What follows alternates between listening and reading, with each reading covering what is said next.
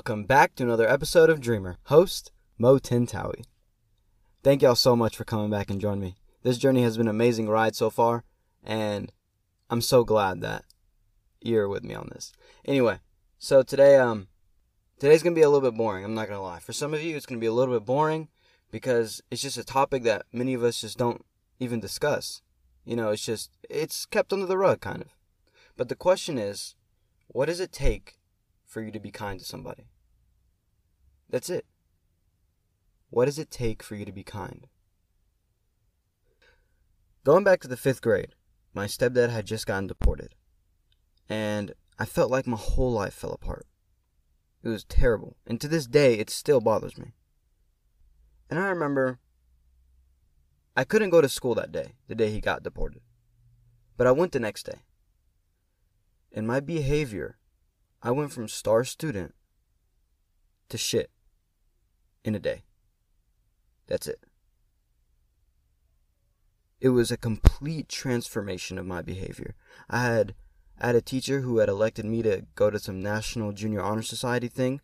I I still have the envelope. And she came to me about 2 weeks later cuz she saw the behavior develop and she said, "What happened?" And I told her, "I don't know. Yeah, I'm in 5th grade. I don't know what the fuck happened. I'm just chilling. I'm in pain and I don't even know it." And don't get me wrong, they all knew. They all knew. Every single one of my teachers knew the situation. So fast forward, um, I get written up a lot. I still have the write ups. I still have them because I give you copies.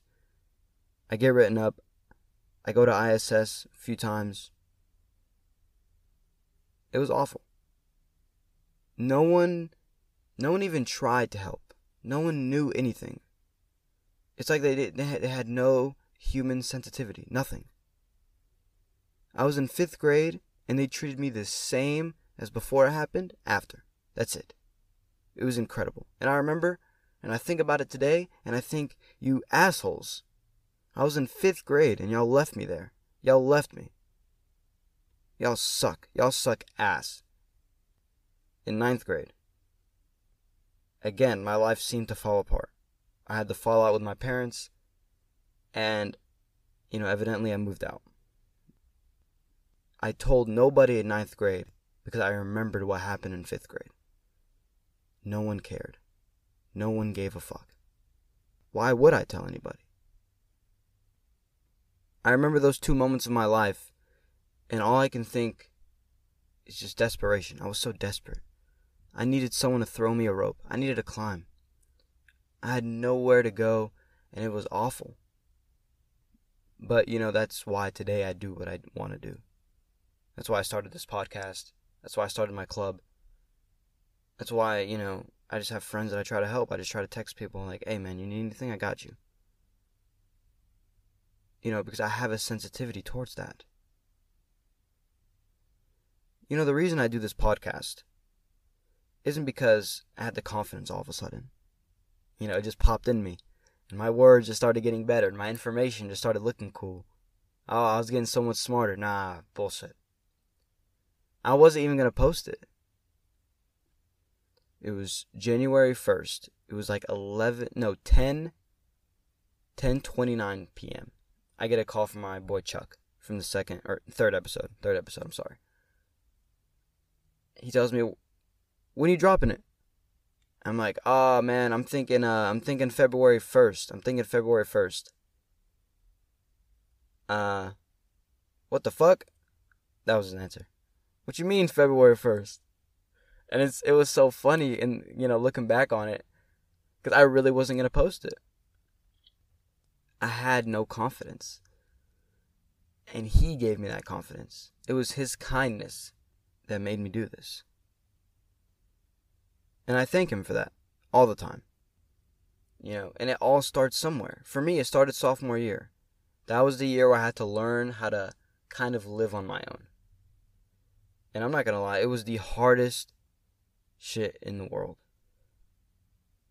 School seemed so much fucking harder. Life seemed so much fucking harder. Sports seemed so much fucking harder. Everything just seemed so much fucking harder. Because I always had something in the back of my mind telling me that life sucks. Without my coach, without my counselor, without some teachers, like I, I, I wasn't I was never going to get out of that. There was just no way. I was considered suicidal at one point. And it was because of their love and their patience and their sympathy that I was able to rise above that. That's the issue that no one talks about. Those are the things that no one likes to address because it makes them uncomfortable. Sometimes you got to get uncomfortable. There has to come a day where you get real with yourself and think to yourself, hey man, this shit ain't cutting it. Like me going on Instagram and laughing at these videos that are about people fighting isn't it just isn't cool anymore. Me videotaping the school fight isn't cool anymore. It was never cool to begin with. Me making fun of his swag or what his shoes are, are or what his clothes are or or look at his outfit before I look at him in the face just isn't cutting anymore. There are bigger things to life than this bullshit that gets us away from just a person to person connection. It's up to you. You have the power to control how you treat the people around you. Turn your senses on. If you notice that someone is going through something, ask them, Hey man, you alright? You need anything? If they say no, dope. That's it. That's all you gotta do. But that shows the person that someone cares. And sometimes that's all you fucking need. In moments where you feel like the world is just pounding you down, those are all the moments that you need. Those are the moments that you that you hold on to. At night when you have to fall asleep and live with yourself, those are the moments that you grab onto before you fall asleep. Those keep you alive. It's bigger than you. Stop walking around like you're the center of the universe and treat others with a little bit of kindness and compassion. Everything you do in this world should be for others. Everything you do is really for others. Everything you touch came from somebody else. Everything you use, someone else built. Everything you drive, someone else built. Everything you touch, that was someone else's doing. Understand that you are connected to every person around you somehow. Find power in that and use it to your advantage. Had to get passionate on that one. That's a real issue. That's a real topic right there for me, guys. But I love y'all. I'll see y'all next Monday. I appreciate everyone who listened to that because that is probably my favorite podcast episode that I've released because this is the realest episode.